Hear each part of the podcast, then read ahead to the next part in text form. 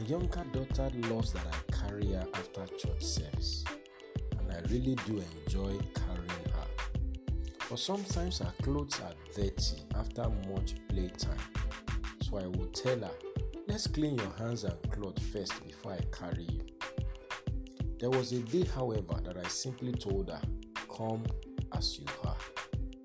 Welcome to Destiny Capsules Devotionals with Demola Awoyele. Friend, God is telling you to come as you are. That is the gospel. Come as you are. Don't package, don't form, don't pretend. Don't try to qualify for His grace. Christ has qualified you by His death, and this grace qualifies you for access to God and the blessings that follow. Ephesians chapter 2, verse 12 to 14. Simply come as you are. Come unto me, all you that labor and are heavy laden, and I will give you rest. Matthew chapter 11, verse 28. God wants you to come unto Him with all your loads of sins and cares. Rather than waiting to be perfect before you come to Him, He wants to make you perfect. He wants to help you carry your loads and exchange them for His rest.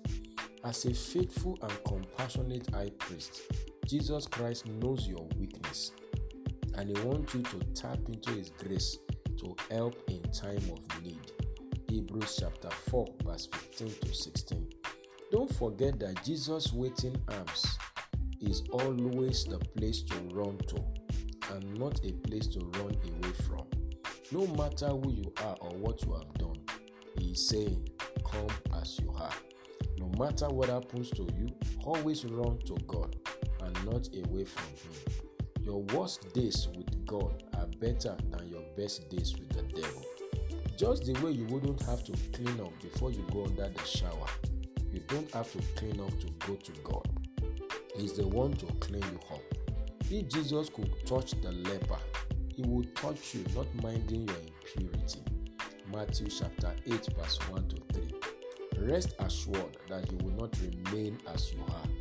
This is the power of the gospel. It is a transforming power. Romans chapter 1, verse 16. It transforms the sinner to a saint, the weak to the strong, the timid to the bold, the rejected to the celebrated. This power is inherent in our submission to the grace that salvation offers. Titus chapter 2, verse 11. It says, Come as you are, but it empowers you to go and sin. John chapter 8, verse 11. I receive for you today that understanding to approach God just as you are and to receive all that grace has come to offer. And may that grace empower you for a better life, for a new life, for a life that is a complete turn around from what you used to be to what you ought to be. May today be a day of unlimited grace for you, and may you become all that God has ordained for you. Go and win with Jesus. You will succeed.